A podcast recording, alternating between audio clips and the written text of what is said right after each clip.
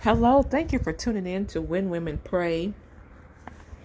Um, I wanted to just talk a little bit about something that the Lord actually gave me May 12th of 2020, and I'm just now making a podcast about it.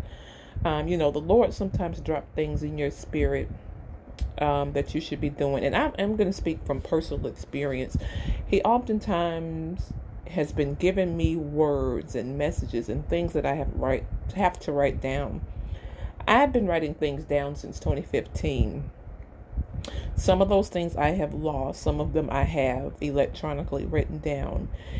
And at the time of writing them down, I did not know how I was going to get it out into the earth. Yes, I know I'm called to ministry, but for many, many years, I struggled with um, my call and what that meant um, because so many people are caught up in titles and getting their word out, meaning they felt like they got to be a minister. They feel like they have to be a minister, a deacon, an elder, trustee. They feel like they need some type of title to share the word of God.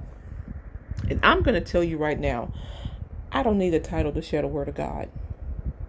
I do not need a title to bring people to Christ and share the good news of Jesus Christ. We are all called to do the work of the Lord. Now, we are not all called to preach to T.D. Jakes and people like that, but we are called to share the good news of the Lord. So, the scripture I'm going to read to you today is um, John chapter 10. And I am reading from the Christian Standard Bible, and it's actually the Tony Evans Study Bible.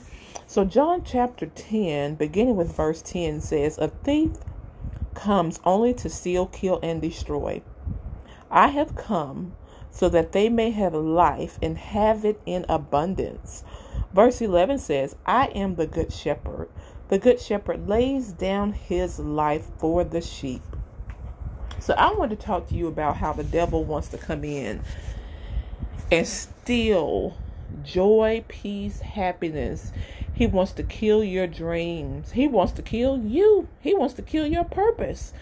And my question and the title of this podcast basically is, and it's a long title protect your spirit and mind the way you protect your home and valuables. Protect your spirit and mind the same way you protect your home and valuables. And you guys know exactly what I mean by that. What part of our lives have we given access to the enemy? What have we allowed him to come in? Close the door and lock him out of it. We make preparations to secure our home and our valuables, and we go through great lengths to secure those things. But what about your spirit? What about your mind?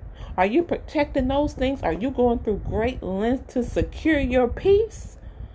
Are you going through the same measures? Are you going to the same extremes to protect your peace, your spirit, your walk with Christ? You got ADT, CPI, the ring doorbell.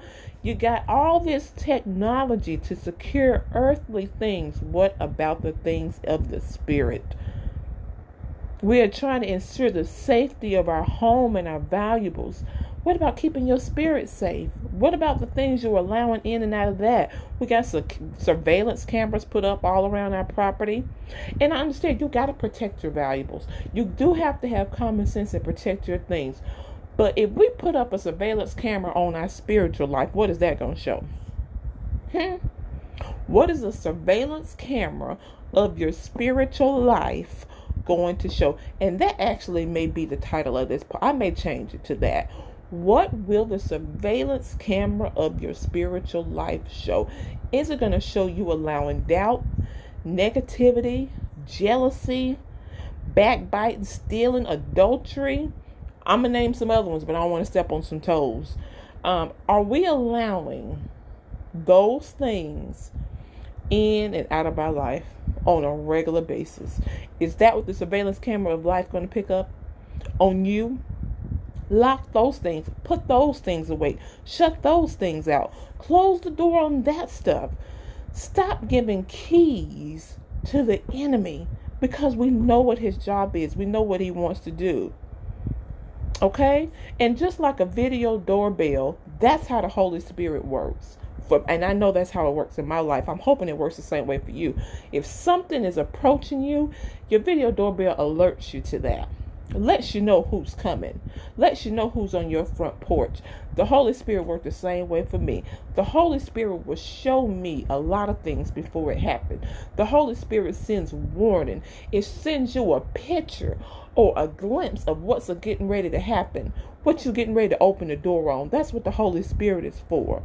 You can choose to open your door. So if you're in your house and somebody's on your porch, you don't have to get out of your bed if you don't want to deal with that person because you see him on the video doorbell. That's what the Holy Spirit does. The Holy Spirit will send you a warning sometime, and it it can be quick. It can be something that's getting ready to happen immediately, or it can be something that's going to happen down the road.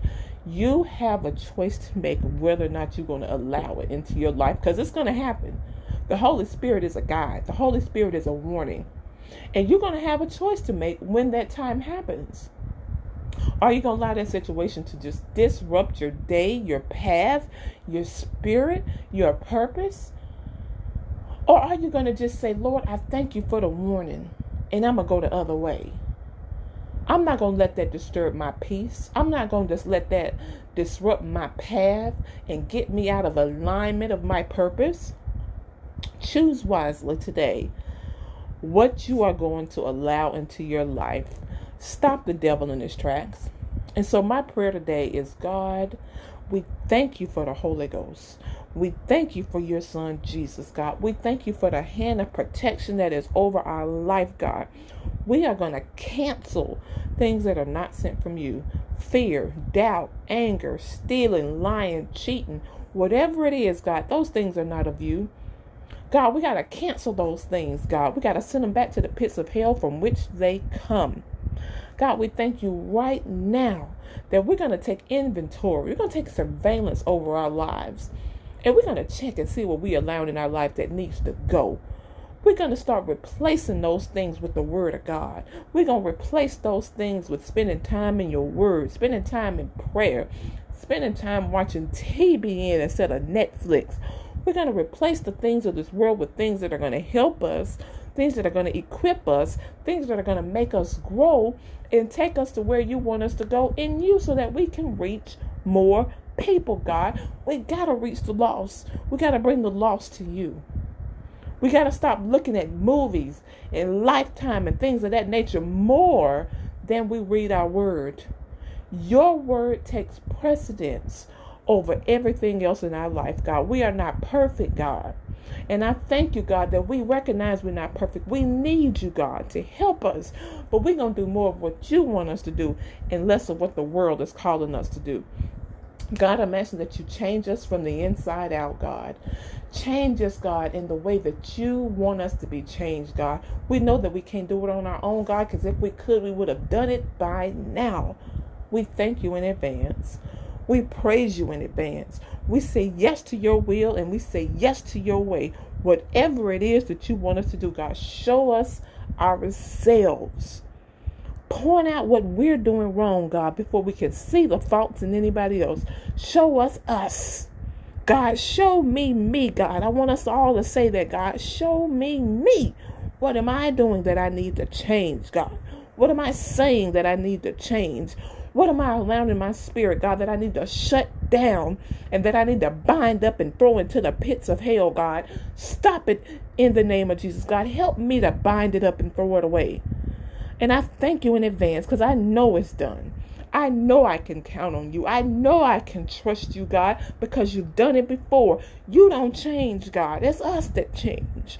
You don't change. You remain the same, God. And because of that, I know I can count on you. And I know I can depend on you to make this happen for us. It is well. It is done. And we count it all joy in the name of Jesus. Have a great day.